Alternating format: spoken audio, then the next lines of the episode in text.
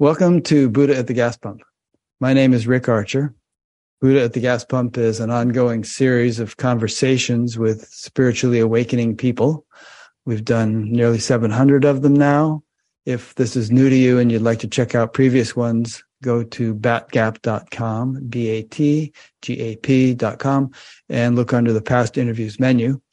This program is made possible through the support of appreciative listeners and viewers. So if you appreciate it and would like to help support it, there are PayPal buttons on the website. My guest today is Deborah Martin. Deborah lives in Arizona. She's a world renowned intuitive healer and international research lab certified medium with the Windbridge Institute Center. I interviewed Julie Beischel some time back who is one of the heads of that center. And I think Gary Schwartz, who works with her, has set up a testing procedure for ascertaining the reliability of mediums, how accurate they actually seem to be. And I get the impression that Deborah passed that test with flying colors. She's a spiritual coach, a survivor of three near death experiences, cancer, and an author of six books. Her most recent book, which I read, is called Proof of Miracles. She also has one called Doctor's Faith and Courage. Deborah had her third near death experience in 2012, where she had an out of body experience and a conversation with God. I'll be asking her about that. From this experience, her mediumship abilities heightened and she was given the gift to heal. Deborah has developed a healing technique, which is not being done anywhere else in the world in 2013, the Logos Church ordained her as a healing minister due to the healing miracles they were witnessing. And a lot of those healings are discussed in her book. She is a motivational speaker and has been on many radio shows. So, welcome, Deborah. Oh, welcome. I'm so happy to be on. Thank you, Rich, for having me. Oh, you're welcome.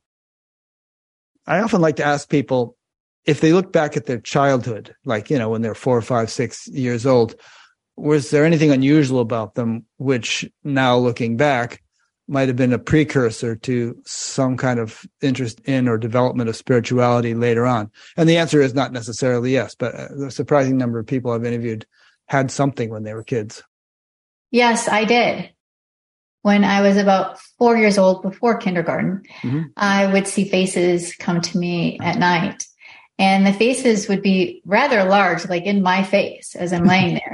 So that's scary, right? It's like, who are you? And I can always remember saying, Mom, I can't sleep. Can I come downstairs? No, Deborah, go back to bed. It wasn't something you could talk about because how do I explain what I'm seeing? I didn't even understand it myself. But I do remember in order to get them to go away, I would turn to my side and I had a wooden dresser and I would just kind of sketch with my finger, like dig in the wood, the beginning letter of their name. They had a name? Yeah. They would say, like, I would say, like, well, who are you? They might say Steve. So you'd start writing an S and then. Yeah, just to take my mind off of seeing him. And then I wouldn't give no more attention to it. So that fear that's mm-hmm. fear that kind of closed everything down. Like, I don't want to see you. I don't want to be around you. And you just kind of shut that off, especially going to kindergarten. Then you start to have an outside world. And all of a sudden you become in tune with all of those things coming and going around in your mind that you don't allow anything else in. Yeah. You don't want the kids to think you're weird. I mean, it'd be interesting if we lived in a society where this kind of thing was understood and considered normal I wonder how that would affect kids' development and what the whole society might be, how it might be different than it is now. Well, I think we have opened up. I mean, before it was nobody even called people mediums, right? It, like it, that was just not unknown. And now people are getting tested, like I did, just to see is this real? Is this really something that's that's happening? Mm-hmm. And then as you are enlightened, you are opening your children up you're yeah. allowing them just to express without having any fear or concern of what they're saying. You just embrace it. You have kids, right? I do. How old are they? They all have children themselves, except oh, for so my youngest who's in college. A very young looking grandma. What do your kids think of all this? Well, it's been interesting. It's been an interesting journey. One of my sons has the abilities and he used them in high school. In fact, they did a TV show on teen medium. And then he went into the science world and he got his PhD. And so he kind of keeps it off to the side. I don't want to dabble in it, but it's always there. So he has it if he chooses to use it. I think they're open to it. They love what I'm doing because they know that I'm on this path with my mission and I'm following my mission. And to them, even if they live in, in reality, right? They're always living in the, how do I want to say this? Business world and they don't live in the spiritual world at all they look at me like, wow, she embraces and that's integrity. Like they look up to that I'm willing to remove everything else to do this work. That's great. Do you think this kind of thing tends to run in families? I do. Yeah. I do. I do think so. I wonder what it is. It's probably not so much genetic as it is a soul group kind of a thing where, you know, like attracts like and birds of a feather stick together and all that, huh? Yeah. Well, my father, when my mother passed, he kind of went through a depression. I can remember him saying to me, You know, I had a conversation with your mom in the car. She was sitting next to me. And I thought, at that time, I was like, Okay. But I see where it came from. And he was from Austria. And they say that a lot of great mediums come from Austria. That's interesting. I didn't know that. Yeah, I have a good friend who's the uh, great nephew of Harry Houdini and has done a bunch of narrated TV shows and stuff about Houdini. And one thing you probably know about Houdini is that he was really interested in this, but he really wanted it to be real. And he was testing people for many years and he was never quite satisfied. So what is it about the Windbridge procedure that makes their testing reliable to a significant degree that Houdini didn't have access to? It used to be the Veritas Center with Dr. Gary Schwartz and Dr. Julie Beischel. And they came up with a protocol that was a quadruple blind experiment. So you can go on the windbridgeinstitute.org and read about how rigorous it was. In fact, when Julie went on her own and Gary went one way, she decided to still go after the mediums and study the mediums. So I followed her and she will say to you, we can't pass everyone it's really hard to get certified. And the good thing about that is it gives me the backbone to go, I have science behind me. Because you passed. Because I passed, right, yeah. Right. What did you do that enabled you to pass the test? Oh, there were lots of steps, lots of steps. I can't really explain it in the best detail, so it's better that you read it the way she wrote it up. Yeah. But I can give you a little idea. She would have let's say the sitter, the person that lost the loved one. Now she wouldn't know who that person is. So she would have another sign that would know that person. Then another person would email me it. So you have nobody I could read any energy off of that email that knew something about that loved one. So what would right? you get? Just a name or something? I would get a male. It's a man. That's all that you would get. Yes, and wow. so then they they want vague. you to know. They want you to tell is there a message for their loved one? What did they do for a living? Can you describe them? What did they look like? What's their height? What's their personality like? Everything that you can bring forth. And you're doing that on your end. Mm-hmm. And the tricky part is writing it out because receiving it's easy. But when I'm writing it, you have to write like, well, he came through and said this, but I also got a vision like this. And that's the combination of what I received. And then you write how it all came through. And then when she scores it, it's given to the sitter. But my session, along with another medium session, the sitter is getting two and she has to see which one is hers. And so the sitter will rank it, say, okay, this is my reading. This is my loved one. And she ranks it and scores it. And then you have to go through it, the next step of actually talking and having a live reading with her over the phone without seeing her. So yeah, there's a lot of steps to it. What do you think are the actual subtle mechanics of how this works? Like if somebody called me in the phone and said, it's a man, I would get nothing. I wouldn't be able to explain anything. I could sit there all day. Are you connecting somehow with your subtle body or how would you explain the mechanics of this? Well, it's interesting because since I've learned that way with working with Dr. Gary Schwartz and Dr. Julie Beischel is the relationship. A lot of mediums say, I don't want to know anything. well, I've done that before. And then you get the loudest loved one on the other side. And they're like, well, I didn't really want to talk to my grandma. Right. And I'm like, well, that's the one that was the loudest. So I'll say, well, what's the relationship of the loved one you want to speak with? Let's have a direct connect. So then I will go into meditation hours before. So their day is their day if I do a reading. So I will sit and say, show me, show me some signs. I'll take a walk with them. I'll see if I can smell them. They might come in my dreams the night before and just allow anything and all to come through from that loved one. So do you think that perhaps the way this works is that people on the other side have such a broader range of perceptual capabilities that if somebody or other wants to contact them through someone like you, they become aware of it as if a light was shining or a phone was ringing or something and they say okay this lady here is going to has the ability she's going to try to contact me and then they kind of zero in and connect with you so that all this information starts coming through. Yes and i also believe that their loved one's the one that guided them. Their deceased loved one their loved one on the other side, their deceased loved one knew of me and guided them to oh to get me. in touch with you. Mm-hmm. so see. they started the process it's kind of interesting to always ask, well, how did you find me? And then you go, oh yeah, see how it all connects. Yeah. So I believe that they hear us. It's like an antenna, right? They're, they're like, okay, that person down there can hear me really, really well. And, and there's so many different mediums. So I always say, well, they're going to find the one that they like. Are you more compassionate or are you more like in your face? I'm going to tell you what it is. So they'll find the one that works best for them as well. You know uh, Father Nathan Castle? I don't. I interviewed him a couple of years ago. He's a priest. And one day out of the blue, or one night out of the blue, he had this vivid dream that somebody was burning or something, sitting on the radiator, radiator of a car and burning. And he didn't know what that was, but it turned out, uh, long story short, he ended up developing the ability to help stuck souls cross over. And there was some guy who had actually been in an accident where he was burned like that.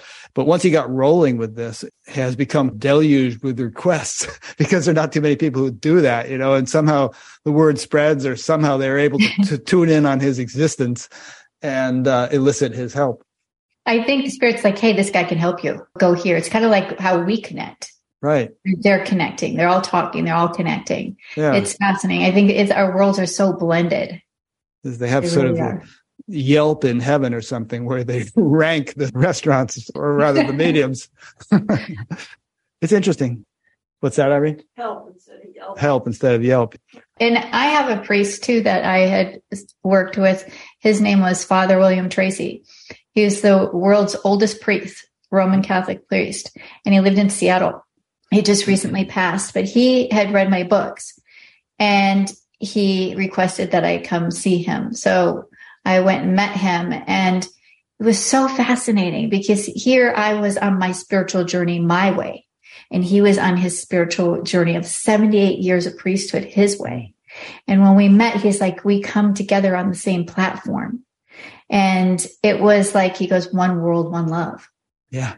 And it was, it was just beautiful, just beautiful.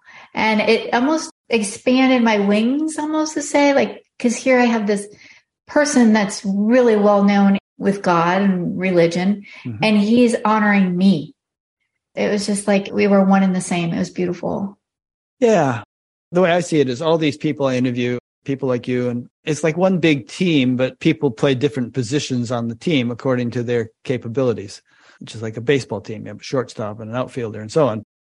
I interview people, you do mediumship, so and so is a scientist, and so and so is is an Advaita teacher. But there's this overall multi pronged effort or process whereby collective consciousness is rising in the world.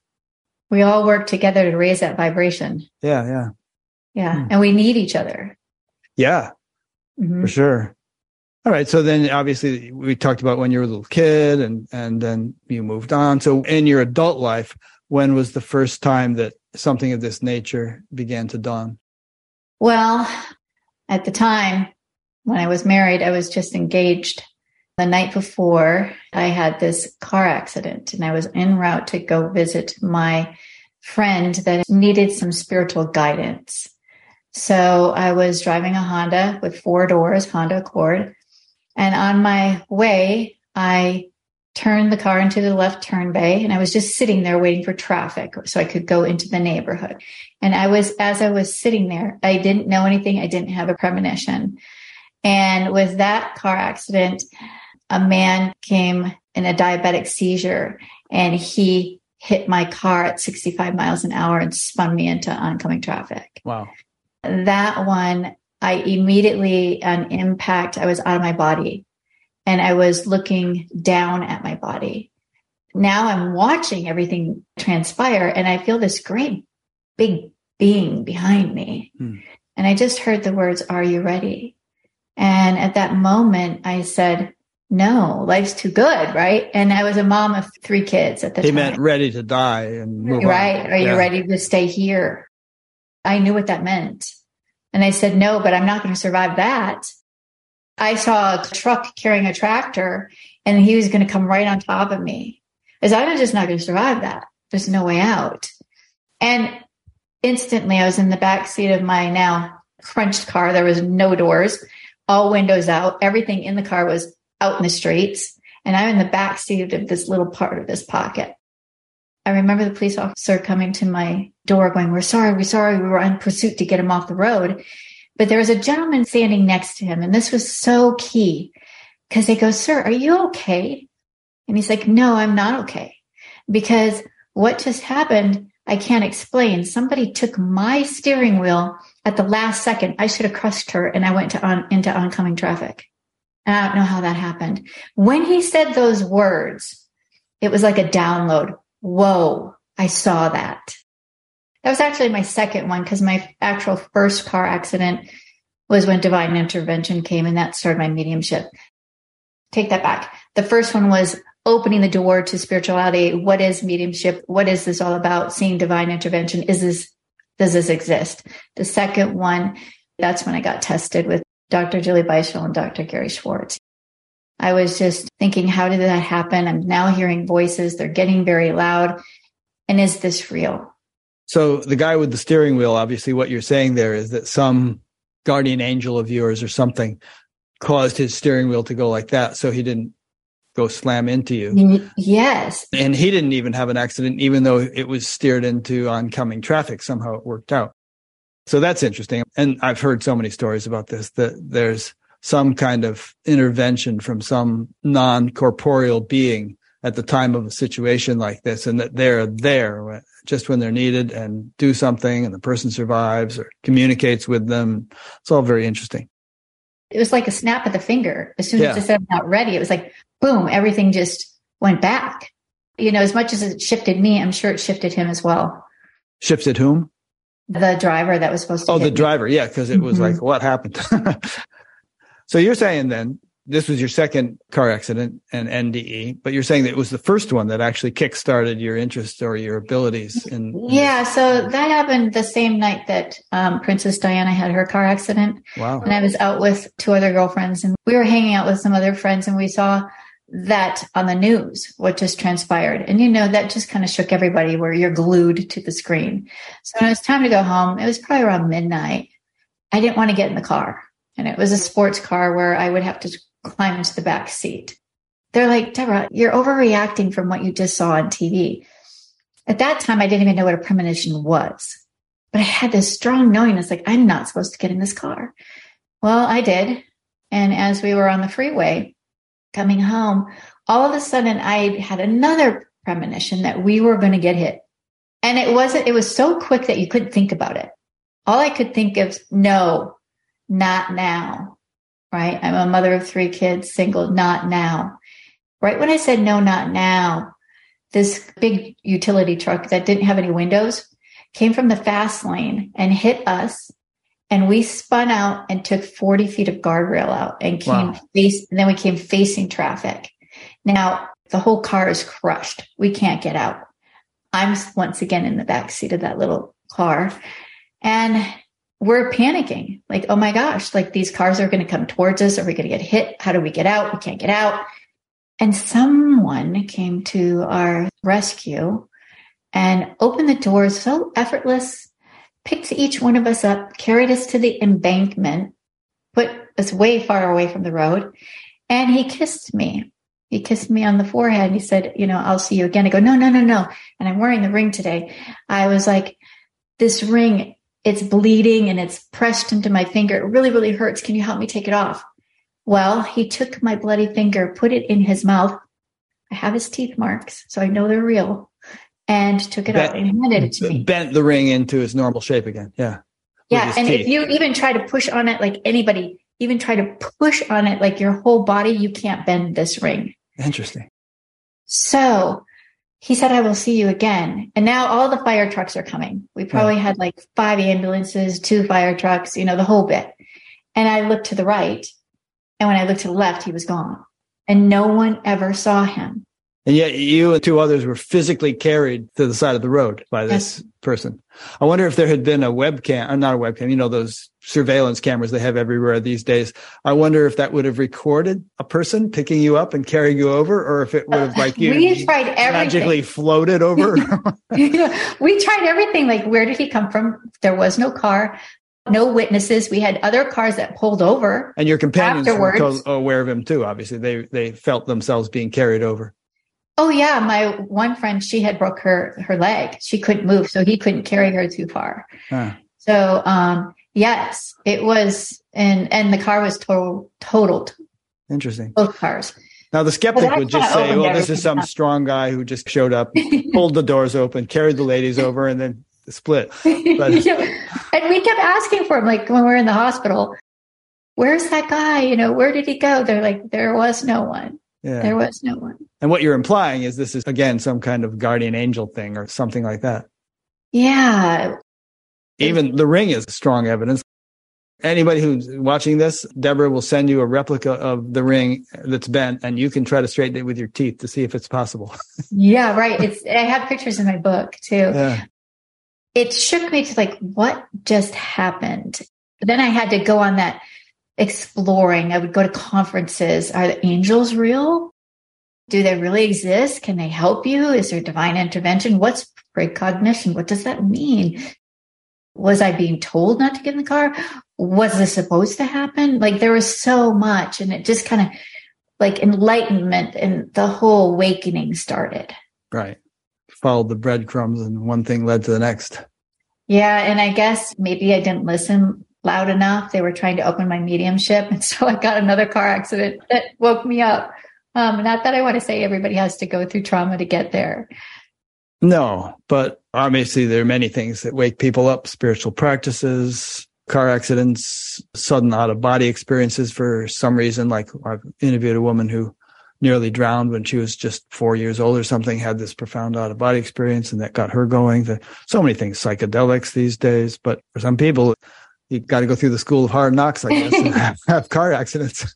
well, and they, they taught me a lot. You know, you have to kind of look at the lessons we go through, the trauma we go through, and what lessons do they bring. Yeah. That's a big one that happened with my big NDE on 12112. That was your third one? Mm-hmm. Okay. What happened with that one? So that one, I was being seen at Mayo Clinic. I was really, really sick and they couldn't diagnose me. And I was down to 90 pounds. I was in a fetus position in my bed. I could not get out of bed. If I tried to drink a teeny bit of water or a teeny bit of cracker, I was doubled over as if I was having labor pains for 24 hours. Wow. If I did eat anything, I didn't have any control of my bowels. So I was losing my dignity, right? So at that time, I was saying, God, I'm ready. Please just take me. I have no quality of life. So you can see where people are just like, okay, I'm done. And I had a child that was in third grade living at home. So for me to say I was ready to leave her, that's a pretty big statement. But I was, I knew that she would be better off than me laying in bed in pain, right? So one morning on 12112, I saw spiritual surgeons come into my room. As a medium, you see people so seeing them in scrubs wasn't something that I was afraid of. It wasn't like, okay, what is this? What's going to happen? So I thought, okay, well, they're here to help me. Well, as they started working on me, it became very painful. Very, mm. very painful. Okay, now wait a minute. So these guys that came in, they had scrubs on, but they weren't ordinary human beings. You're saying they were some kind of higher beings that came into the room, and you recognized them as spiritual surgeons. And if there had been a nurse in the room, she probably wouldn't have seen them. Is that all correct? Correct. Spiritual surgeons, as in a spirit coming in a surgical outfit. Did they look like normal humans, but just somewhat they ethereal do. or something? They do. Could you see through them? No, they look like normal people, but I wasn't too much. I wasn't really concentrating too much on the actual being, gross appearance, yeah, because they were started to work on me and became really, really painful. It was all in my abdomen, so I can remember them going into my abdomen, and I can remember just wanting to scream in pain. I was like, I know I have to go through this, but I don't know if I can. So the best way I could was let's just remove my mind from my body right now. And by doing that, it's like I'm just going to calm my mind. I'm going to concentrate on my breathing. I'm going to take a deep breath in. And as I took a deep breath in and I let it out, I was out of my body. Observing was, from the ceiling or something or I was just disconnected. I was not in any pain and I could feel myself now floating up. And I was like, okay, I like this. And so as I was going up, I was surrounded in white light. When I came to a stop, it was like almost as if you're on a plane and you look outside and you see all the clouds. And I'm like there going, okay, I'm here all by myself. Now what? Right? Is this just where I'm supposed to stay while they heal me? Like, I don't know. I'm just standing here. And then all of a sudden I seen this beautiful beam of light coming towards me. Now, when I say beam of light, it's not a light that we have seen before. It's this beautiful bright light and it starts coming towards me, coming towards me. And I see these hands. And before I know it, I'm now seeing my body being held by this being. And I'm like, okay, I'm witnessing this. It took me a while to figure out like my spirit was watching my body being held. Were you seeing your emaciated 90 pound body being held like that? Yeah. I could tell I was really, really sick. Okay. And so I followed and we went to a space where he, she, it put me on this beam of light. There was a glass coffin next to it. And I wanted to try that glass coffin. I'm like, that's like Snow White. Can I go sit in it, try it out? Right. But I was told, no, we're going to go over to this other space and we're going to have a conversation. And I said, well, why do we have to go in this dome? Why do we have to go in there? And he's like, because this is for me to have a conversation with you, not for anyone else in the universe to hear. So when I had my conversation, it was like sitting at a table and I could feel the being right here, the divine. And there was like a scroll, like my life plan right in front of me. You couldn't read it all, but I just read the bottom. And I was told all things are reversible and you need to go back. And I said, but I don't want to go back. This is safe. I'm healthy. Can I just see my parents? It's like, no, you see your parents, you won't go back. No. And I said, okay. So I'm kind of bartering because there were like some words on the paper and one of them said health. And I said, well, health doesn't mean anything to me. I need to say healthy. so I, I saw it change. And by signing the contract, I was told that I would be a voice. And I was thinking, well, voice means mediumship. So you signed the contract. I signed the contract and I I heard look at the date 12112. All numbers are reversible and so is this. And so I said, Well, can I just stay for a little while? And he's like, No, you need to go back. And I was like, But I feel so much better right here. He's like, You need to go back. You're on borrowed time here. You need to go back. And I can remember when I went back, it was like coming back into the body, almost like a mattress that's being deflated, right? You can see the flow of the mattress. And then when I took a breath, it's like coming up from out of being held underwater, like that. And at that moment when I went, I was like, what just happened? And no more spiritual surgeons were in the room and everything just was calm. I had a, an experience with something like that one time, but it wasn't like they were doing a surgery. It was more like some guy was stabbing my chakras with a trident of some sort or spear, and it was agonizing. And I woke up from it a different person.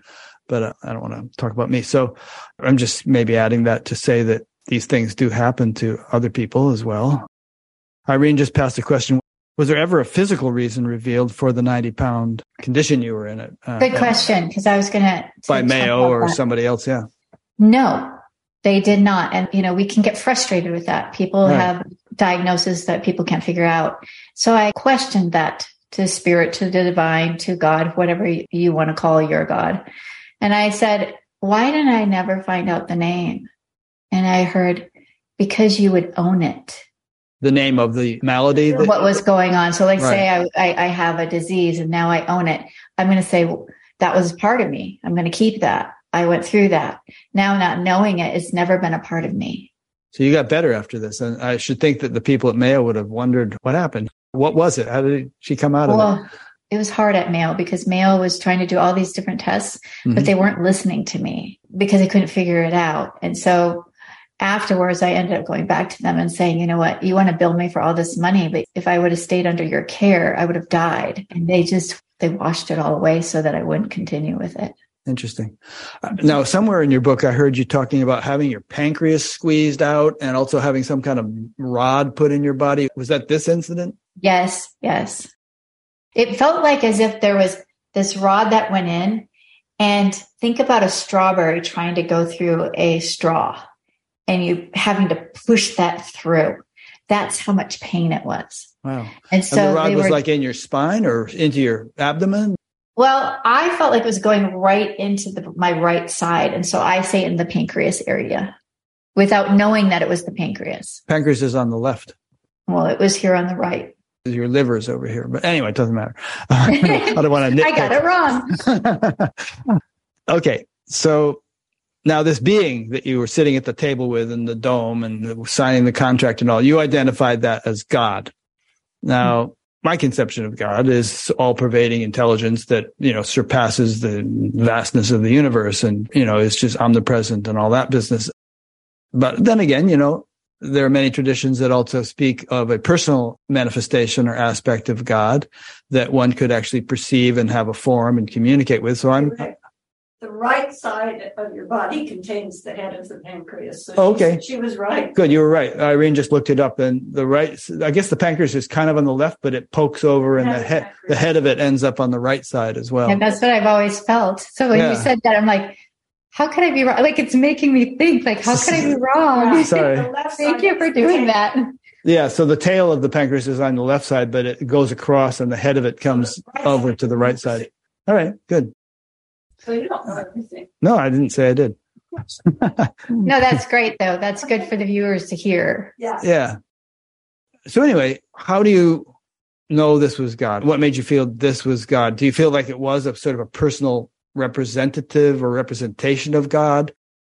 First of all, people always want to say, well, can you describe your God? What did he look like? And I'm like, well, it can come in many forms for us to recognize right that's exactly. how i feel so i'm not going to just say what i felt i it, what came to me is what i recognized and when i say recognized it was this immediate knowingness within my soul this immediate love connection that i felt that you can't feel here you're just surrounded with so much love and that came from that being and so it, I know that that light and that love of that being is in each of us. We're born with that.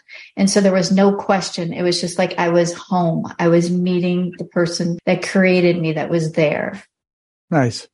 So someone might think, well, maybe it was an angel or an archangel or something like that. But you're saying it was really sort of God in a form of some kind. Well, it's interesting you asked that question because I did too. Mm-hmm. And I said, well, how do I really know it was you, God? And it's like, I'm the only one that can make that decision. He said that. Yeah. That he was the only one who could make the decision for you to be healed and go back? When you're going to pass, when you're not going to pass, he's the one in charge. So it's not the angels that make that decision. Okay. And of course, lots of people who have NDEs almost all of them, it sounds like, meet some kind of being that says, no, it's not your time or you better come back. So do you think that that might be some kind of a form of God in every case or, or of course, 100%. not some kind of gatekeeper, but not necessarily the big guy? Exactly. Well, you know, we all take tasks, right? And if, yeah. if there's a lot going on, and he sends an angel down to be with you or to protect. I feel like he held me, an angel held me in that car that day. Yeah.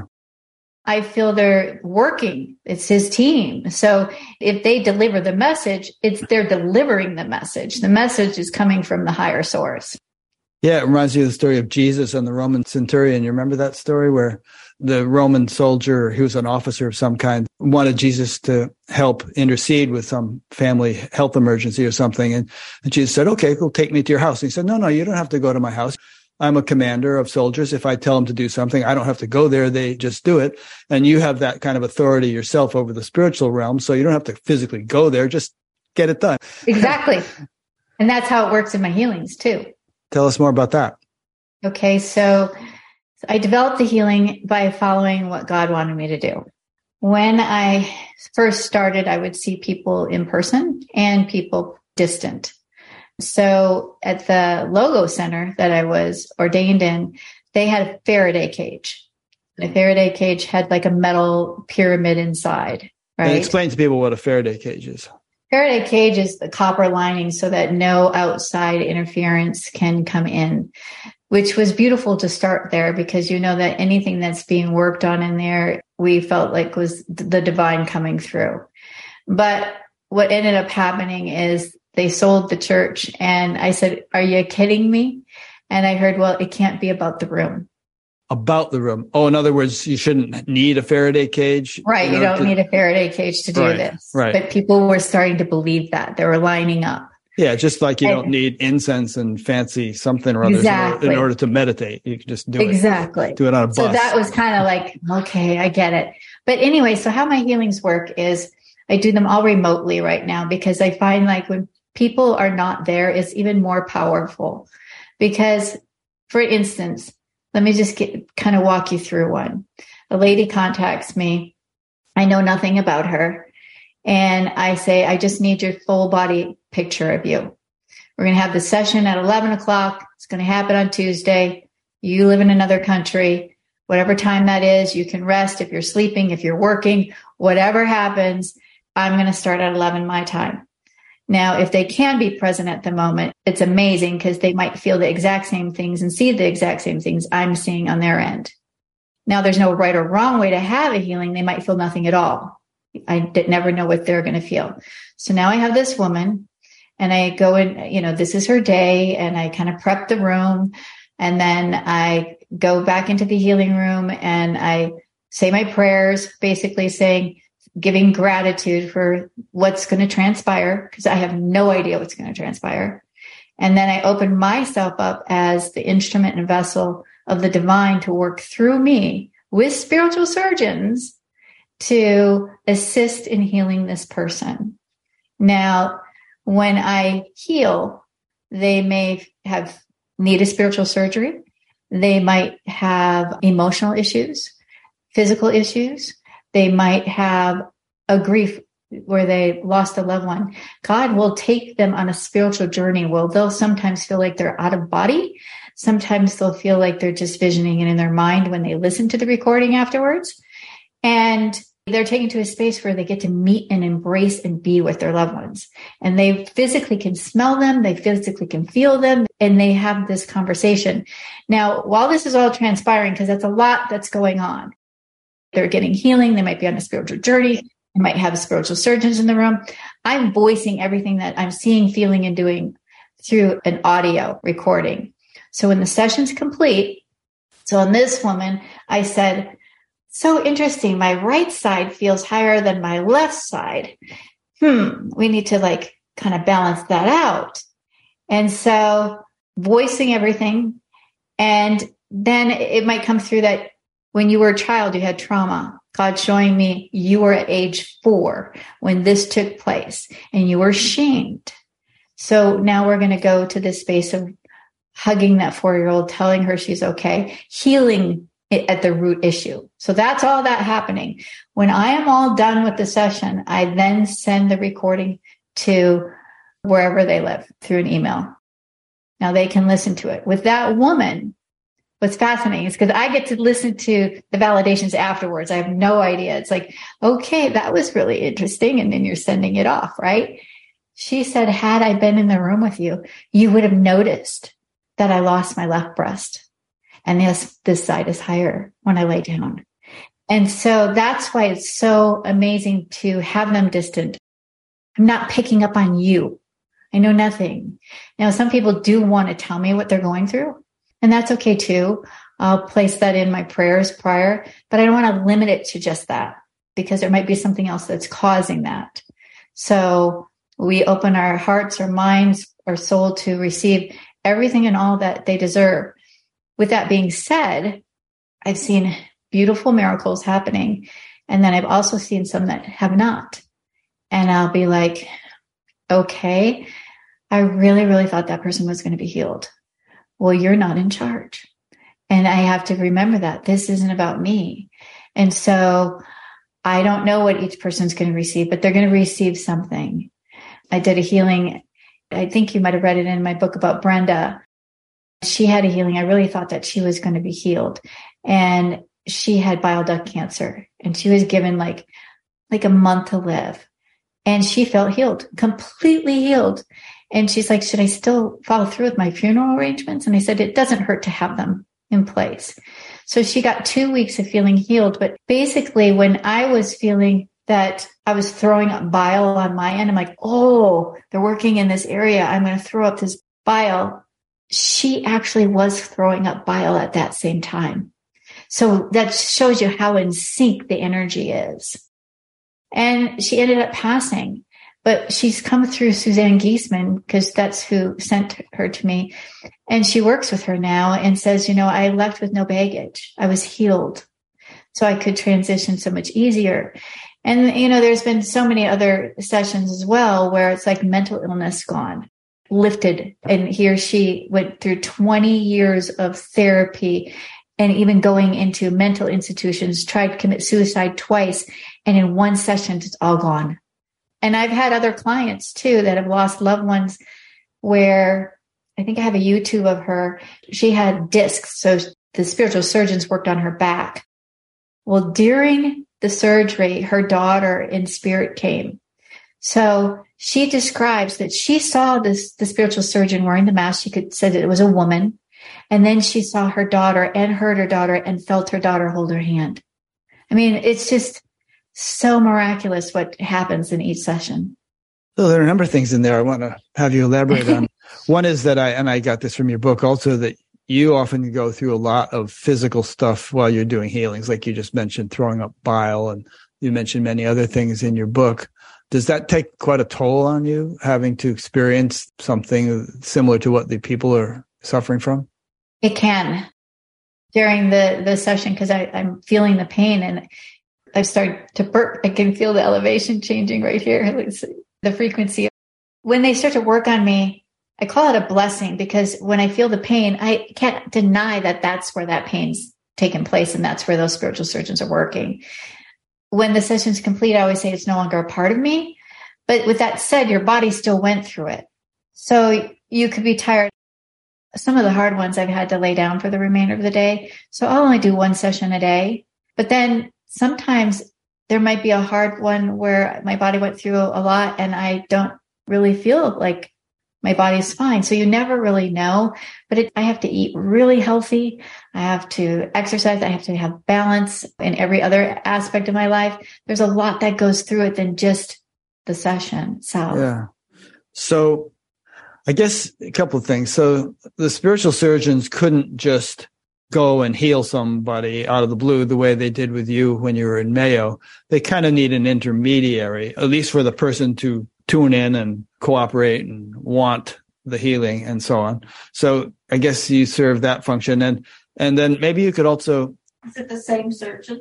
Is it the same surgeons every time Irene wants to know that work it's with you, or is it a whole collection of They're them? different. They're different for every different position of the body, right? It's like oh, having a oh, heart so surgeon. So they're neurosurgeons and heart right. surgeons and right. I can remember talking to Eben Alexander and like, I just did a brain healing and they use this tool and I described the tool. He's like, oh yeah. And I'm like, well, you're so matter of fact. Oh yeah. Like, I'm like, really? Oh yeah. it looks like. So it's sometimes I'll actually see the tool that they're using, but basically what I'm seeing is different nurses coming in, right? I'm seeing different doctors come in but I do know that God works through them because some people go, well, I don't want different entities working on me. But God works through all of them at the same time, having that divine connection with you, speaking to you, because the, the words that come through are directly coming as messages of maybe things that you went through in your life, lessons that need to be healed, trauma. So while I'm speaking about this happening, I'm now also speaking about things that have happened in your life. There's just so much. In Hinduism, they have these celestial beings that they call the Ashwins, who are like the divine physicians. So what it, what it kind of sounds like here is that there's a whole profession on the yes. other side of divine or spiritual physicians who actually, just like on earth, have specialties and subspecialties and running around tending to people, earthly people. Well, it's interesting because somebody asked Father Treacy, what are you going to do when you go to heaven? And he says, I'm going to help people on earth like I did here when nice. I was here. Nice. And so we think about it, maybe those spiritual surgeons are like, well, that was my passion. That was my mission here on earth. I want to continue that on the other side. That's a good point. Yeah, they might have been earthly doctors. Mm-hmm. That's cool. Irene, you have a question?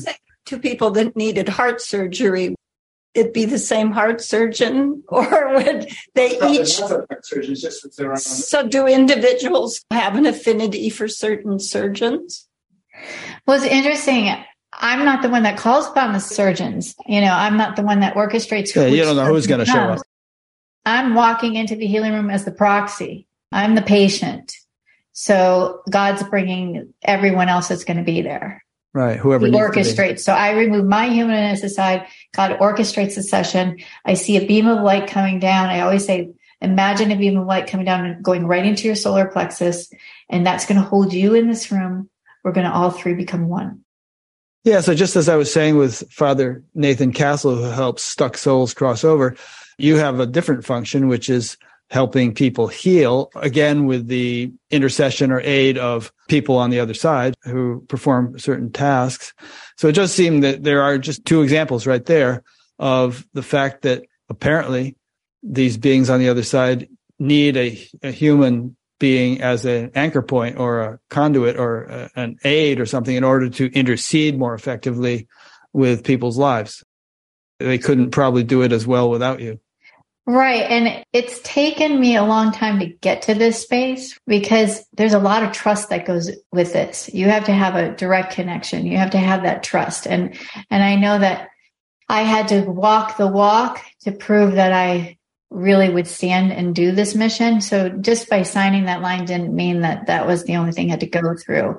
I had to continue to heal myself and go to deep things that were within me that I had to heal with the help of the divine. I lost my former husband. We had a wonderful marriage, but this was just far too greater for him to walk. Too weird for him or something. Yeah. So I lost all stability that was yeah. around me. And so everything in my life changed. And was I willing to make that change to do this work? Mm-hmm. And I said, I stood in my truth. And that's what I did. People are often tested that way. I mean, most of Jesus' disciples were fishermen and stuff. And he said, you know, you want to be fishermen? You want to come with me? And they exactly. had to give it up. And pets can be healed too. Yeah, I imagine they can. Yeah. yeah, I did one for Suzanne Wilson. I don't know if you know her. She's a medium. Her dog, and they weren't too sure what was going on with with Baron. So this is fascinating. So I go into the session. I have Baron's picture, and now I'm hearing Baron talk to me, and I'm like, "What?" And I'm like, "Okay, well, our language is universal. What do you want?" He's like, "I want lavender oil." You want lavender oil? I don't bring oils into my healing. I want lavender oil. It's like, okay, I'm sure I have some lavender somewhere. And I did. And so I rubbed it on my hands. Go, do you feel better? He's like, yep.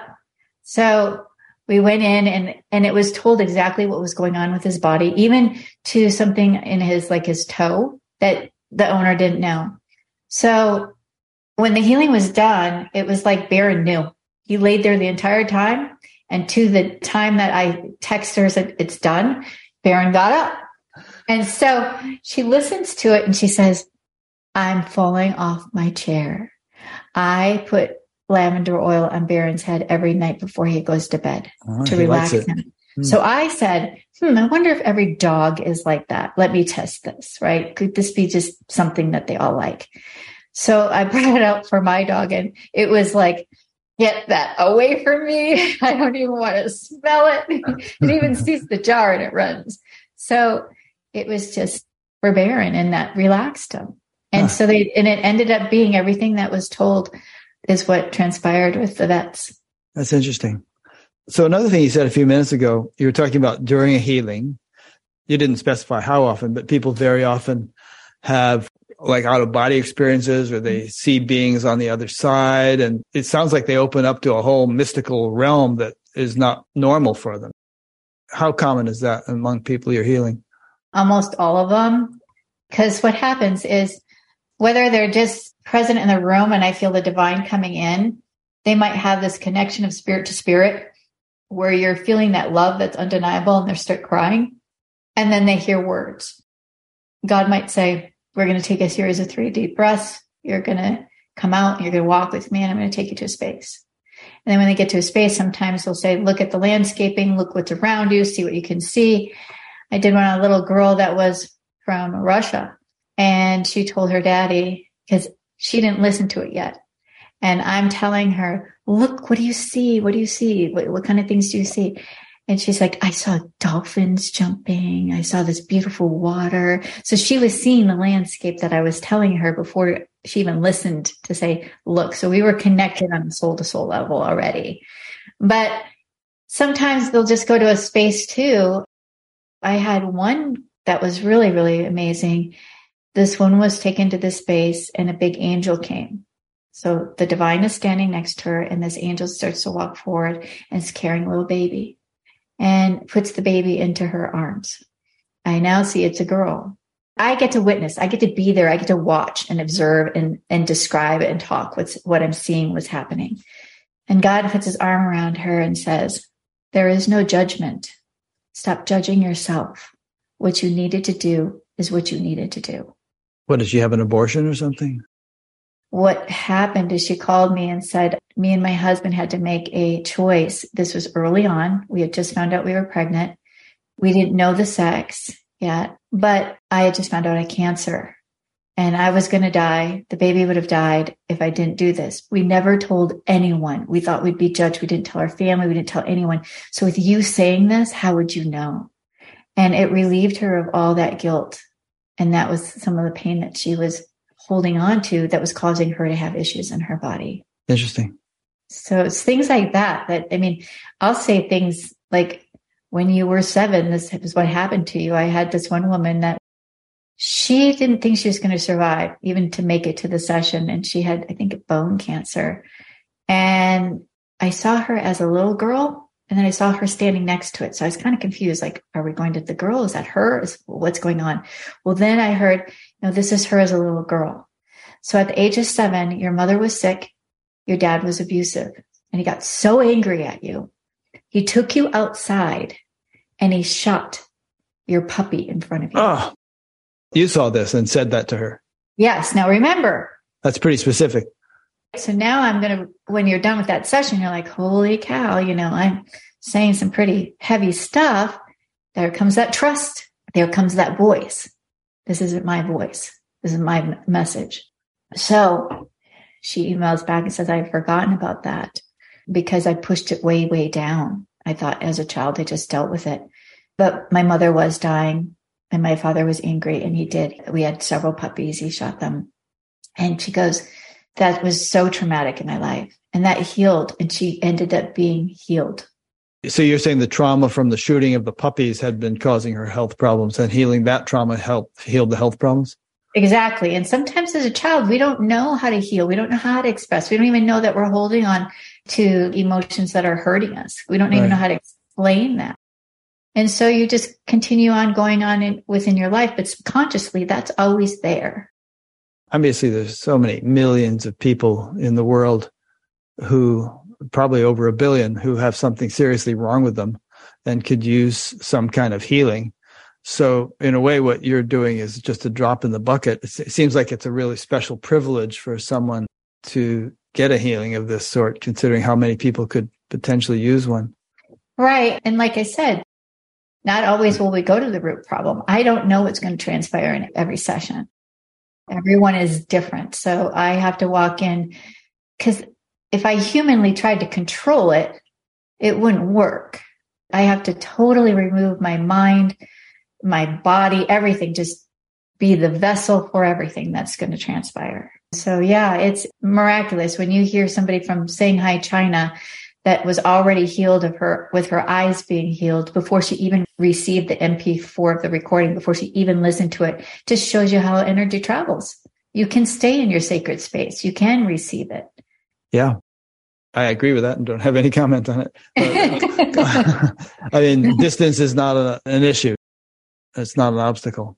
No, but everybody wants to be in person. And I'm like, trust me, it's better not to be. I'm not doing them in person. You're, because you're not zapping them with your hands or something. There's something more fun. Greater than that. On. You know what? I can get more of a team in if you're not in the room. Mm-hmm. I have mm-hmm. no distractions because you're not going to cough. You're not going to go cry. You're not going to do anything, but you can be crying on your end. You can be laying in your bed. You can be wearing pajamas. You could be outside in nature taking a walk when it's happening. Like what, whatever you want to do. It just opens that much more up and available to them. And plus when people come, then they want to talk about it and I don't remember it. Yeah. It's not my word. So it's like a deer in headlights. And they're like, I said, what? huh? It's funny. I'll often say, you know, I know God said something really, really miraculous at the beginning of the tape. When you listen to it, could you write it down for me? Do you listen to these tapes yourself after the re- uh, healing? I have gone back to some of them because yeah. there were so many profound messages that I'm like, can I use this? Can I use this? And one of the messages that I'm going to post about, which I really think people really need to hear humanly, we put limitations on ourselves by what we're diagnosed with. So if you were told that your friend just came down with Alzheimer's, we'd go, oh, oh, I feel so bad for him because our brain now knows what Alzheimer's is supposed to do. So God says, but you're limiting yourself to what the science gave a name, a name to it. There is no name to it. Don't limit. Get out of the name and just allow me to heal. Are you saying that by imposing that limitation, we more or less solidify the likelihood of Alzheimer's? Whereas if we didn't, then somehow healing would be more likely? Well, think about it. If we own it, a lot of us go and Google everything. Oh my gosh, you know, I'm going to have this surgery and, and they say that it's going to be awful and I'm going to have cramping for days or I'm not going to be able to walk or whatever is there. That list now we're digesting. This is what's going to happen to me. And so it's almost kind of like that saying, I am the everything that follows it will follow you. Mm-hmm. And so the I am, I am going to have that pain. I am, I'm reading it. I'm digesting it. I'm feeling it. I'm subconsciously owning it where don't give your body that title. Okay. The doctor gave me that title. I know what it is, but instead of me owning it, I'm just going to send love to it. I love you. What do you want me to learn from you? Why are you showing up for me? We all know love heals. When you get an embrace from a loved one, you feel good. A child that's sick, we nourish them through love. We take care of them. So I call them my God is love healings because it's all about love. I'm reminded of Anita Moorjani. You know her story, I'm sure, who mm-hmm. had like terminal cancer. She was basically on her deathbed. She couldn't hold her head up. It was like a bowling ball because her muscles were so weak and she went into this near death experience. And then when she came out within two weeks, she was totally all healed from this terminal cancer she had. And there's never been a, a remission all these years. And she just has this, forget it. I'm done with that attitude. Right. I walked through it. I did it once. I have this little boy that I know and he is so connected with spirit. And one of the things that he says is, okay, I'm done with this game. Can we play a new one? Isn't yeah. that the best term? Right. Can we just let's move on? All right. Yep. Been there, done that. Moving on. yeah, I love it. yeah. A couple of questions came in from guests. Let's see what those are. So here's one from a person in Sweden named Kosh Erdine. Can a child be healed that, according to three different shamans, is suffering from possession of negative energy? He has Down syndrome, the child, but was normal and happy. And then about two years ago, suddenly stopped communicating and started laughing and crying without reason. they're getting help from conventional medicine, but these three shamans think that the child is possessed by some negative energy. What do you think about that? 100%. You can heal that. I have done it. In fact, I have an Army for Love group. We meet once a month on Tuesdays. And that was one of the questions somebody asked me that was on the group. He always heard this voice telling him negative things, but they were so real. Like, you just hit that person. You just hit that person. He would take his car and go back and look because he really felt he hit that person, right? It was that real. But he, he knew when it started happening. He described that to the group.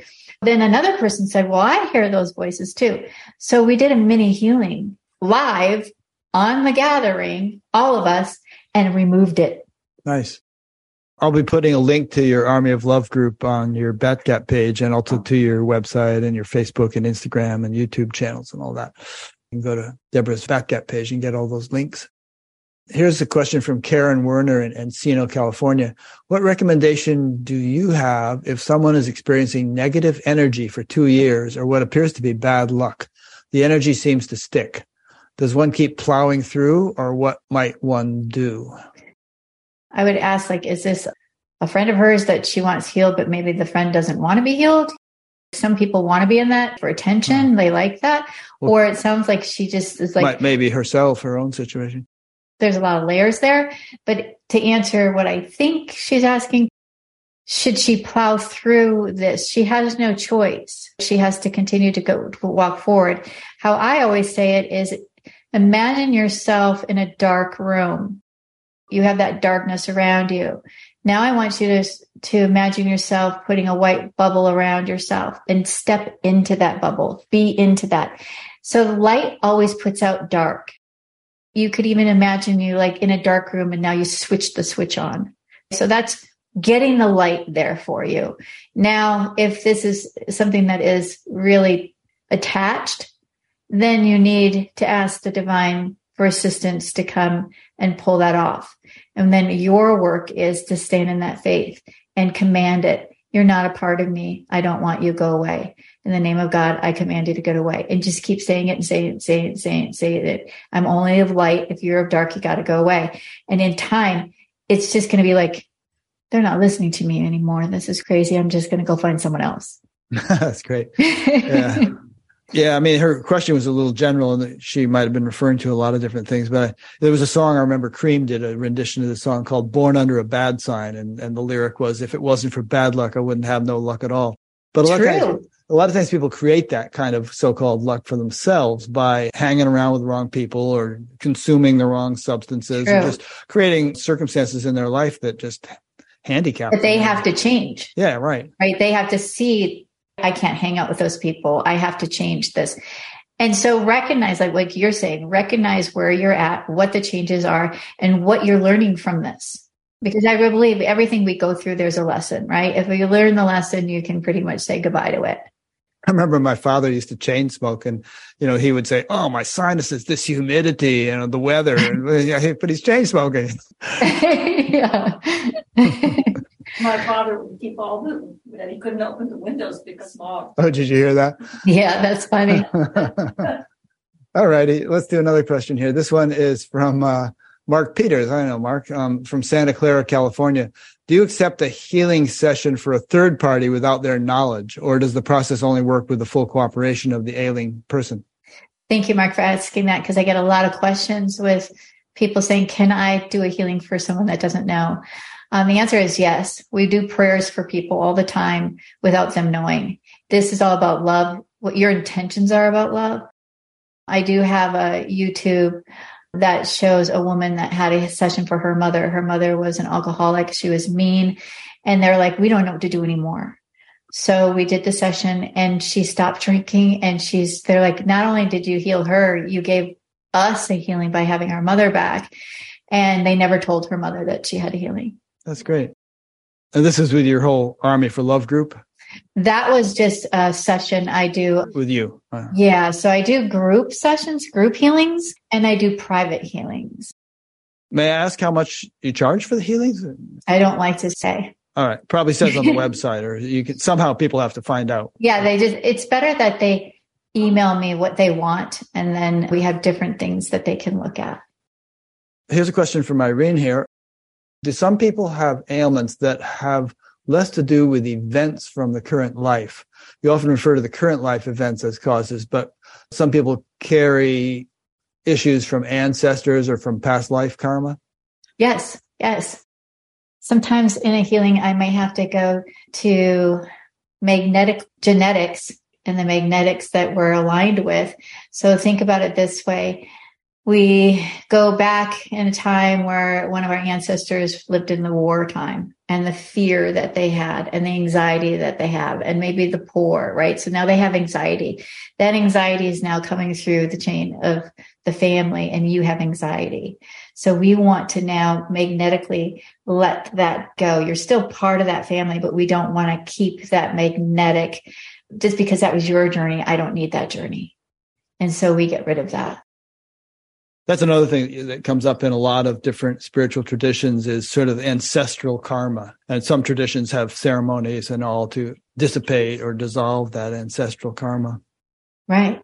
And I believe, you know, there's not one or what do you want to say? There's not just one way to heal. There's, oh, there's right. that's why we have so many different healers. There's all different ways. Here's another question. This is from Larry Marr from New York. I was talking on the phone a few years ago with a spiritual person. I said, if I had some proof of God, I'd really believe. Just that a bolt of lightning struck in my backyard. It shook the guy on the phone and me with a huge bang. Coincidence? Not sure. I would say when you say, was it a coincidence? Then it's not a coincidence. It's those things that are unknown that we question and you just have to just accept. It's a knowingness. And you laugh at that and it, it, it shook him I would ask him back, like, how did you feel at that moment? Like, whoa, it got your attention. And that was what it was supposed to do. Yeah. My sense of the proof of God, I'll just throw this in for Larry's sake, is that to look at anything in nature. Look at a leaf, look at an ant, you know, look at a cell under a microscope and you're observing incredibly vast, intricate intelligence having fabricated this thing that could not possibly have arisen through accident. Um, and then, and then consider that this that anywhere you went in the entire universe if you look closely enough you'd see that intelligence at work or at play. And uh, there you have it omnipresence of divine intelligence if you want to call it divine. Exactly. That's beautiful. Mm-hmm. i didn't quite ask you this. You were talking about 12112 when you had that conversation with god and you're suggesting i asked you what this heavenly place looked like and what did god look like yeah, so that's why I was describing that beam of white. It was like translucent right in front of you, and you could see the outline, like wearing the robe. And I, I saw the eyes. I did see this incredibly blue, blue, blue, blue eyes. But I don't want you to limit that to what God looks like because it comes in many forms for right. you to recognize. So that's why I don't usually say what my God look like is the same God your God's going to look like. Yeah some people even say that like when when you die hindus might see krishna and christians might see jesus and muslims might see muhammad and somehow we're presented with something that we're going to be familiar with. That's what i believe. I believe that. I believe that because it's like what we recognize. People say well what church is the right church? Some people say well my church you know i'm catholic. That's the most important. And it's like well i'm not going to judge you because i look at them as all schools and if we're all going to learn and we get that connection, that's where we need to be. That's why when you do pass, you're going to recognize it for what you learned. When somebody starts talking that way to me, I start talking about astronomy. There are more stars in the universe than there are grains of sand on all the beaches in the world. And we're now finding that most of those stars have planets around them. And mm-hmm. a, a, fairly good percentage of planets are in the so-called Goldilocks zone that could potentially support life. So there are probably trillions of advanced civilizations, each of them probably having developed numerous religions, and most of those religions probably thinking that theirs was the only one. Right. it's fascinating when you start thinking outside the box, right? What else exists out there? I think it's kind of an ego thing. My way is the best way. You know, it makes you sort of feel important. Well, and that's the thing is when we do this type of work, we have to remove our ego. Yeah. You know, it's not going to work if you're going to come in with ego. If, if I said I was the one healing people, it's not going to work. I mean, yeah, because Deborah Martin can't do something to somebody in Shanghai or someplace like that if, if your life depended on it. Right. I wouldn't know them. Yeah. I wouldn't know these things. Mm-hmm. Yeah, exactly. Irene, sending another question. You mentioned that this healing technique, as far as you know, no one else in the world is doing it. You just feel like it's some unique ability. I mean, obviously there are all kinds of healers and some of them do it remotely, like Reiki healing and various other things, but you haven't run into anybody else who seems to do this in the way you do. Well, I say that it's not being done anywhere else in the world because no one would have the same connection as me. I'm solely having my own connection work at God working through me as an individual, as the instrument. So if another person decides, okay, I'm going to do this similar technique, it's still going to be different because we each have our own way of belief, our own way of trust, our own way of interpreting what's happening. I can give all my techniques that I'm doing and somebody might say, well, I'm going to try that and maybe it'll work for them. I don't know. I, right. I can't teach it because it's like a trust that I have built in a relationship. And so they may too, but I really believe then we still are doing it differently because we're both individually different. Sure. Just like every composer is going to be different or every thumbprint is different. We just all have our unique spin on, on things, even though there might be some similarities. I don't know of anyone doing anything like this. Right. Here's a question from Tim Reeves in the UK. He has been in recovery for 13 years from alcohol and he's working in a 12 step program, but he cannot get rid of the resentment towards his father for not being there. He feels that the rejection trauma is still a part of him and affects him physically. How can he heal from this? It's interesting because that's probably what started his alcoholism in the first place. So he's already done the first step of getting rid of that. So good job because that's a big deal going deep is having to go to those spaces that hurt. We have to feel to heal. We have to see those things. But I want you to, if you could right now, you're listening, just close your eyes and see your dad right there, whether he is alive or on the other side. What would be said to you would be similar to that was his journey. What he did and what he said to you was because of the own anger and things that he held within him. He did not mean to put the shame on you, even though you think that he did, because you digested it and that's how he acted out. But now I want you to see him and hand this back over to him and say, it didn't serve you. Here, take this from me. You take it back. This was your journey. I no longer want it. I learned from it. I walked through it and I'm healed from it. So thank you very much my dad was an alcoholic and abusive and all that stuff. So I went through a lot of rough things as a kid. And my mother was in and out of mental hospitals during most of my adolescence. But I think if I were in his shoes, uh, he was a sensitive man, a professional artist, and he had to go through World War II. And he was a machine gunner in the tail of wow. a bomber, and he saw his friends blown to bits and all kinds of things. So, you know, got to cut him some slack. I was pretty messed up when I was a teenager. And if I had had to go to war on top of that, I don't know if I ever would have recovered. Obviously, I didn't think this way when I was in the midst of all that trauma when I was right, a kid. Right. But now looking back, I think, all right, dad, I, I hope you're doing well. And I don't know if I could have done any better if I had gone through what you went through. So there's a lot of forgiveness and appreciation for all the good things you did. And I think that would be maybe good advice for this Tim fellow. Well, and also it created you to be who you are now too you learned a lot from it. But people that have been abused, it's like, how do I forgive somebody that has abused me? They're having their own issues. You can forgive, but you don't have to forget. Right. And forgiveness, sometimes you hear these things like, I remember about 10 years ago, some gunman came into an Amish community uh, in Pennsylvania and killed a whole lot of people. And like the next day on the news, they're saying, we forgive him and we're, it's like, do they really? Is that the depth of their faith that they're actually, I mean, isn't there going to be some kind of process or are they just saying that? I think sometimes they, they, they are, just yeah. have to because it's part of their healing. This guy was not all there and we just need to surround him in love so that when he goes to the other side, you know, he can heal. Yeah. But what he did, we can't control. So if we're going to hold on that anger of what he did, it's not going to serve me or my loved one that passed from it. I think they were like baking pies and bringing it to his parents. I remember that. Things yeah. like that. I thought, wow, that is so beautiful. You know, yeah. beautiful example. Love, love in action. Yeah. Earth is a challenging place sometimes. It is. You know, it I is. mean, think of the Sandy Hook parents or various other things like that. Just today, I received an email from somebody and I had made some comment in an email about God.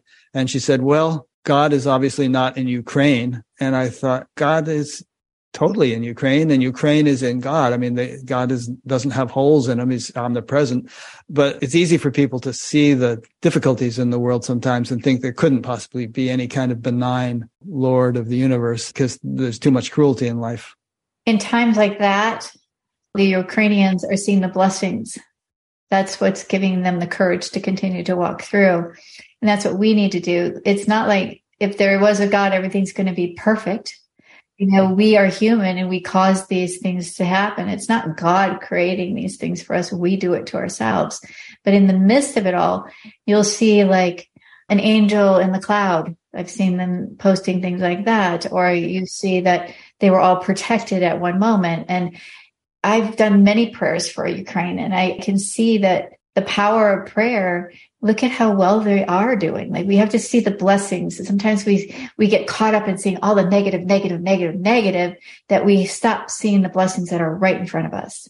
And i really believe that they're seeing the blessings in order to get through it. Yeah. I also think sometimes people anthropomorphize God and and think, okay, well, if God were really a good guy, then it would be all unicorns and butterflies, and we wouldn't have all this negative stuff. But it seems to me that if you're going to have a universe, you have to have polarities. You have to have pairs of opposites.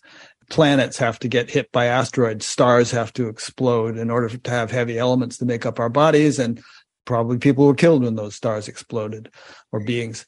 So God is not necessarily what we, in our simple little way, might idealize that he should be. And I say he, it's obviously not a he. Me too. I always say he too. But I think too, when we think about it, is like, if everything was always just one way, we wouldn't see the blessings, we wouldn't see the miracles. We'd stop learning. Yeah. Yeah, that's an interesting point. Let's dwell on that a little bit about the learning value of difficulties. You alluded to it a couple times. Okay, so I went through cancer and I get cancer. I'm a healer. I'm healing hundreds of people. Are you kidding me? I've been through car accidents. I think I've been through enough. So you got to walk through your emotions. I'm not telling you to put your emotions aside. Emotions are real. And so I had to walk through like, are you kidding me? This is really happening right now. Do I tell people? They're going to think like, well, if you're a healer and you get cancer, hmm. and I was like, well, you have to be open to the truth. So I said, all right, I'm going to have this journey with cancer. This is what I can do. So as a healer, I was stage four. So do I now go and through the radiation and the chemo or do I just heal? For my own self, everybody's different, but for my own self, I heard from spirit say you use every tool in the toolbox because we created that for you. So I'm going to walk through chemo and go, oh gosh, I need to bless these pills. You want me to bless these pills? I don't even want to digest these pills. 19 of them. And I would do every day, one pill at a time. I would bless it. Thank you. And as I kept doing that, I was now okay with the fact I was taking it. Radiation. That's scary. I hear this is going to end up hurting. You know, you're going to have side effects. And I'm like, I just need to be in the present. So I, my radiation time was my God time.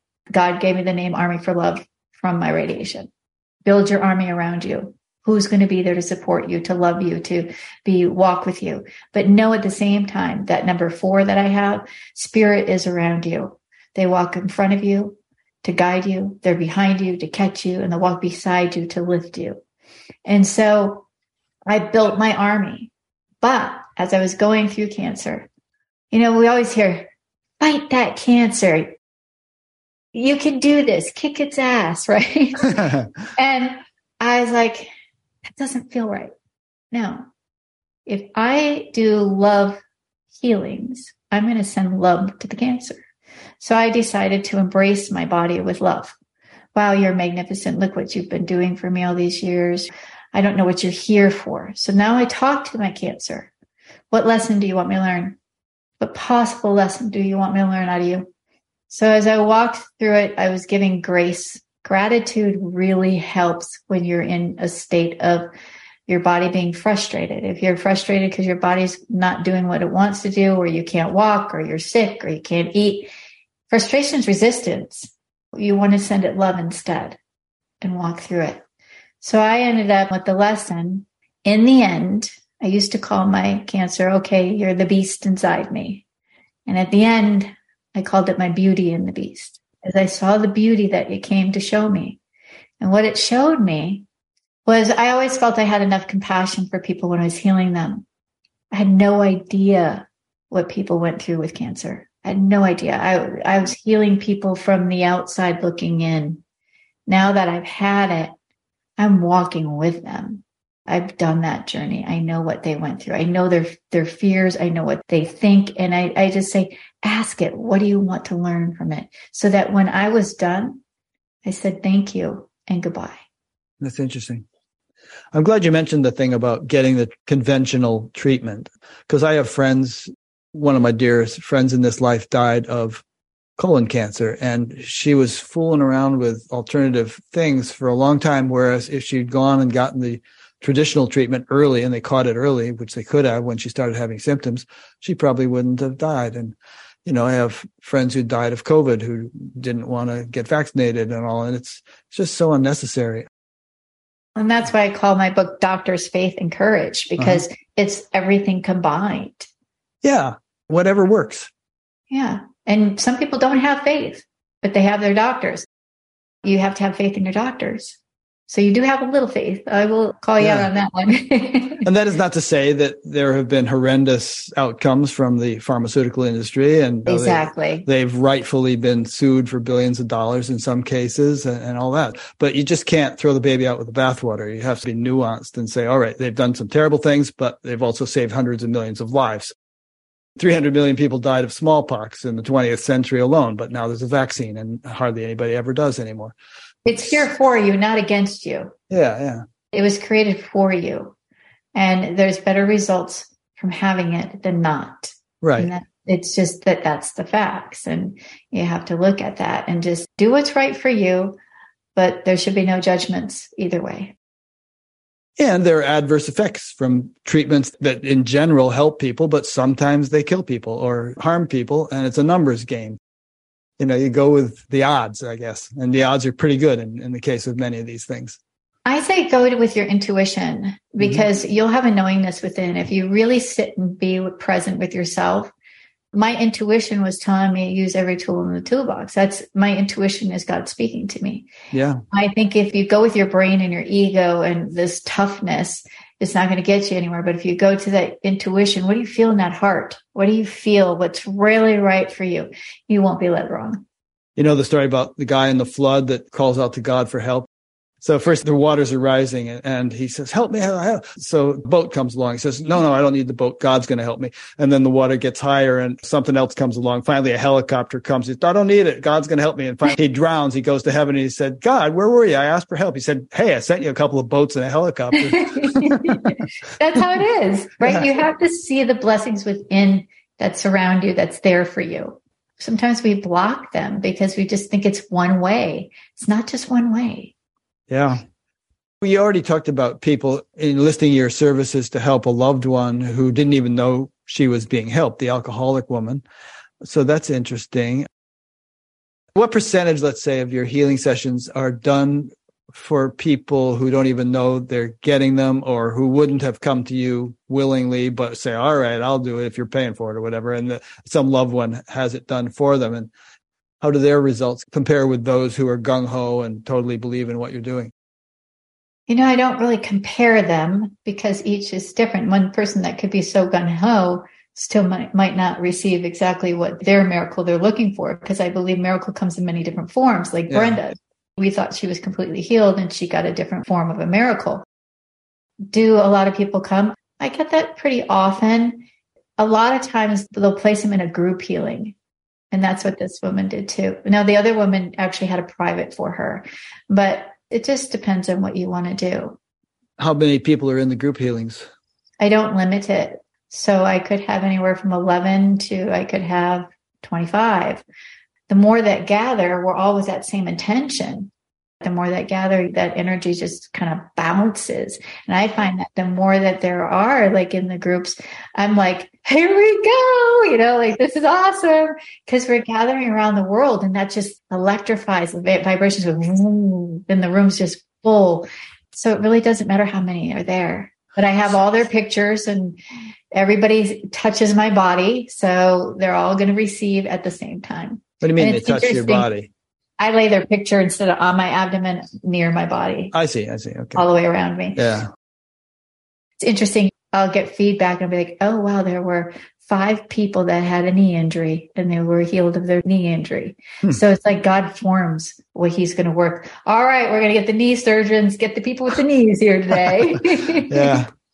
So you're saying really that the group healings aren't a diluted version of the individual healings. They could even be more effective, perhaps. The difference is, is you're not getting an individual message. You're not getting individual one-on-one session. So the words that come through, I say, own them as if they're coming through to you, but they're being said to the group. I'm not going to just pick up your picture and say, this is for you. So there is a big difference, but I've seen great results with both. For some reason, these days, a lot of people keep telling me about Dr. Joe Dispenza. Are you familiar with his work?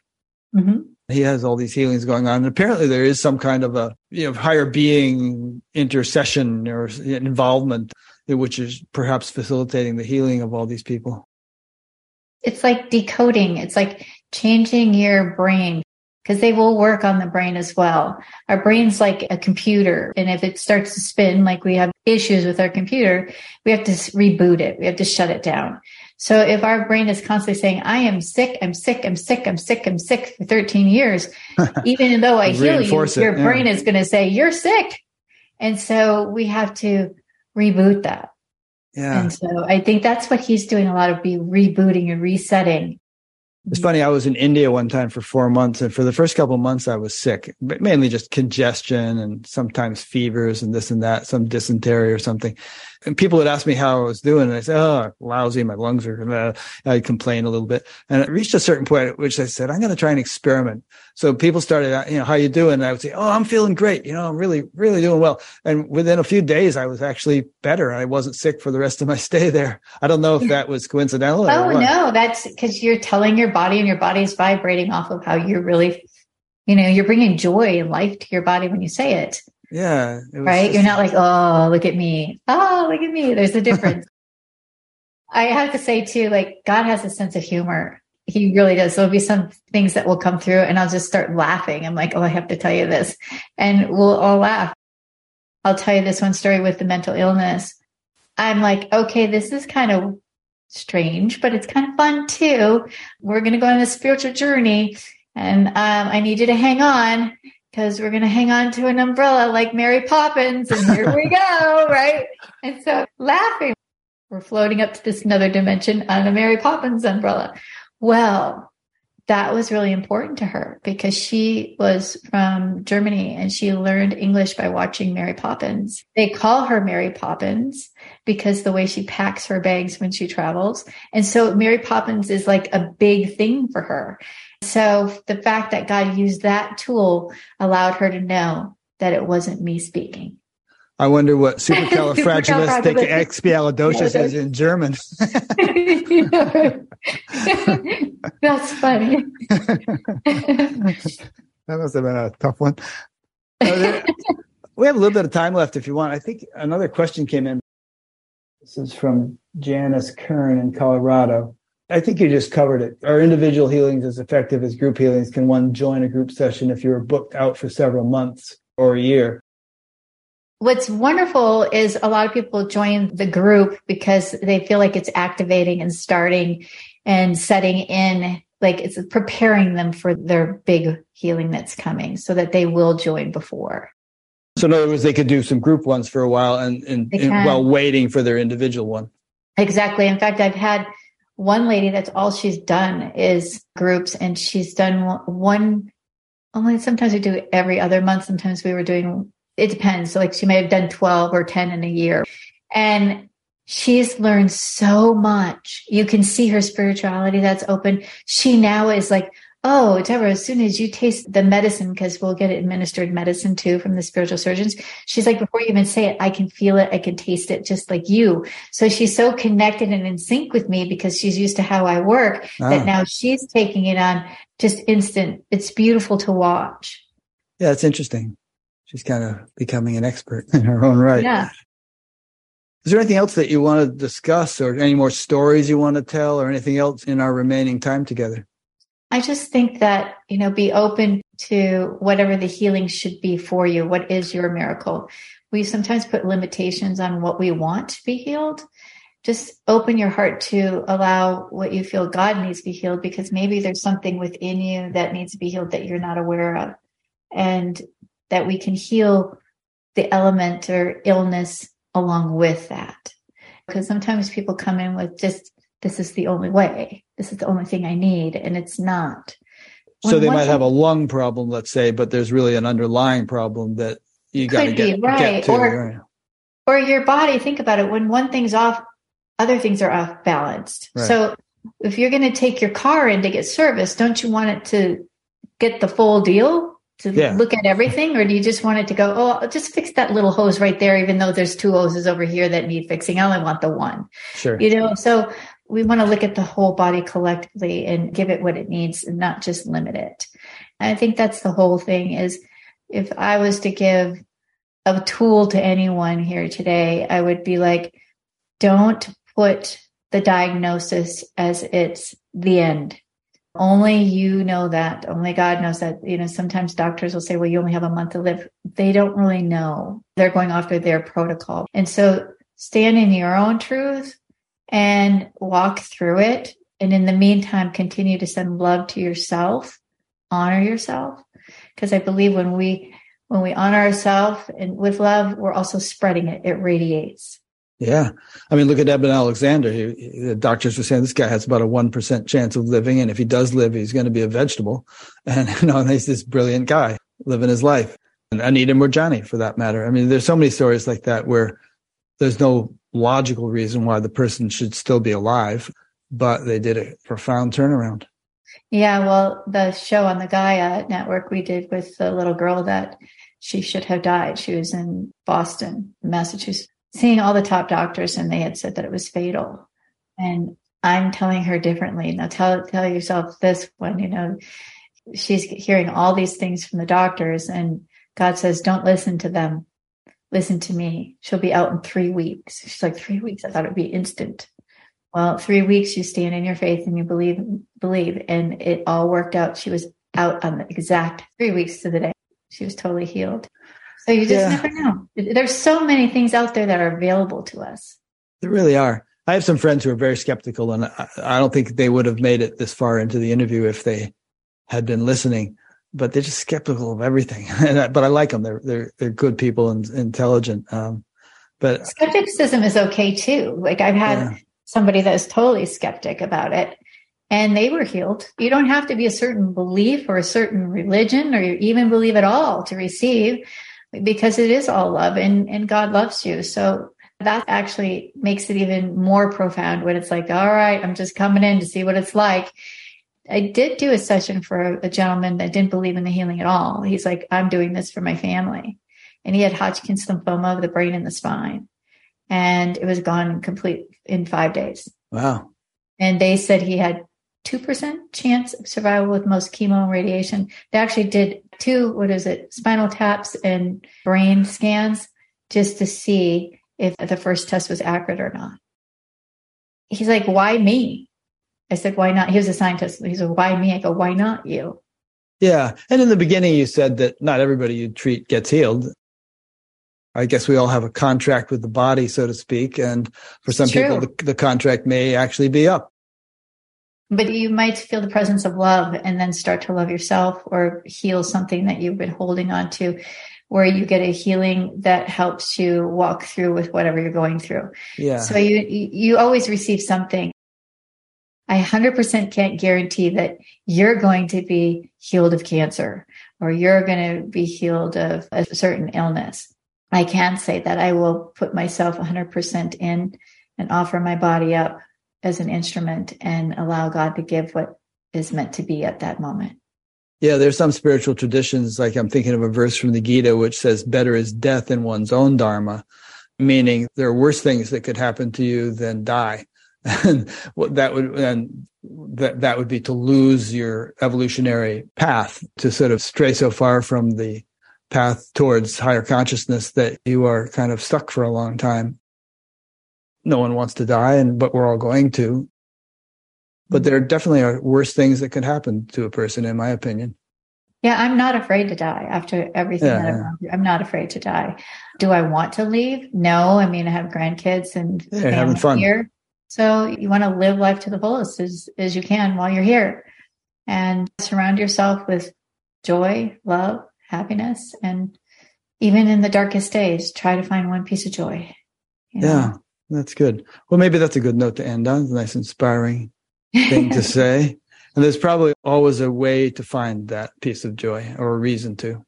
Oh, when I had cancer, I couldn't do laundry, nothing. And when I first got to put laundry in the laundry machine, I'm like, that brought me joy going, I can do this again. Or I look out the window and I see a bird and I could hear it chirping. That brought me joy.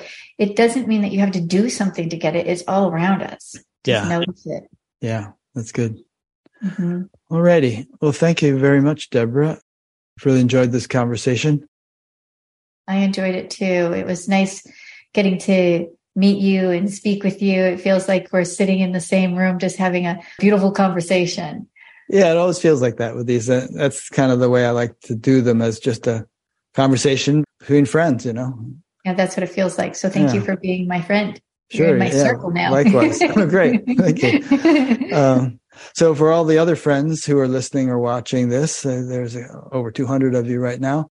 I hope you've enjoyed it. And we've lowered the frequency of our interviews lately to two a month. Hopefully we'll get back up again. Irene's been going through some health issues and she doesn't want to have to deal with all the administrative work that doing an interview every single week involves. So we've just lightened it up a little bit. Well, and she needs to, I'm really glad that she's putting herself first. That's really important. She's honoring herself and her limitations. Yeah, true. And she's instrumental in this whole thing. I mean, she does tons of administrative stuff and is very involved in choosing the guests. And she chose you. So blessed that she did. I'm going to reach out to her. Okay. Thank you.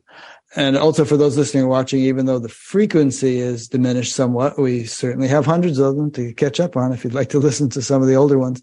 And, um, you know, you can be subscribed to the YouTube channel or set yourself up to be notified by email whenever I do a new one. There's a thing for that on the website and we'll keep them going. So thanks again, Deborah. Thank you. And know that the frequency will never lose how strong you guys have created it to be. What do you mean by that? You've already had the connection with the people, with the universe. That connection will never go away. So if it's like mediumship, if I decide not to do it for a month, I still can do it. So take the time that you need and know that everyone will be waiting. That oh, frequency oh, will okay. never ever lose. Great. Yeah. Another thing about this is 200 years from now, hopefully someone will be paying the hosting fees and this will be on YouTube and people can still watch these. So it's nice to leave a legacy like that too. It's beautiful. And I'm so blessed and honored to be part of that. Thank oh, you. Thank you so very much. Okay. So my next guest uh, a couple weeks from now will be uh, John Churchill, and I won't even try to explain what we're going to be talking about, but stay tuned for that. See you for the next one. And blessings to all of you. Thank you. Thanks, Deborah.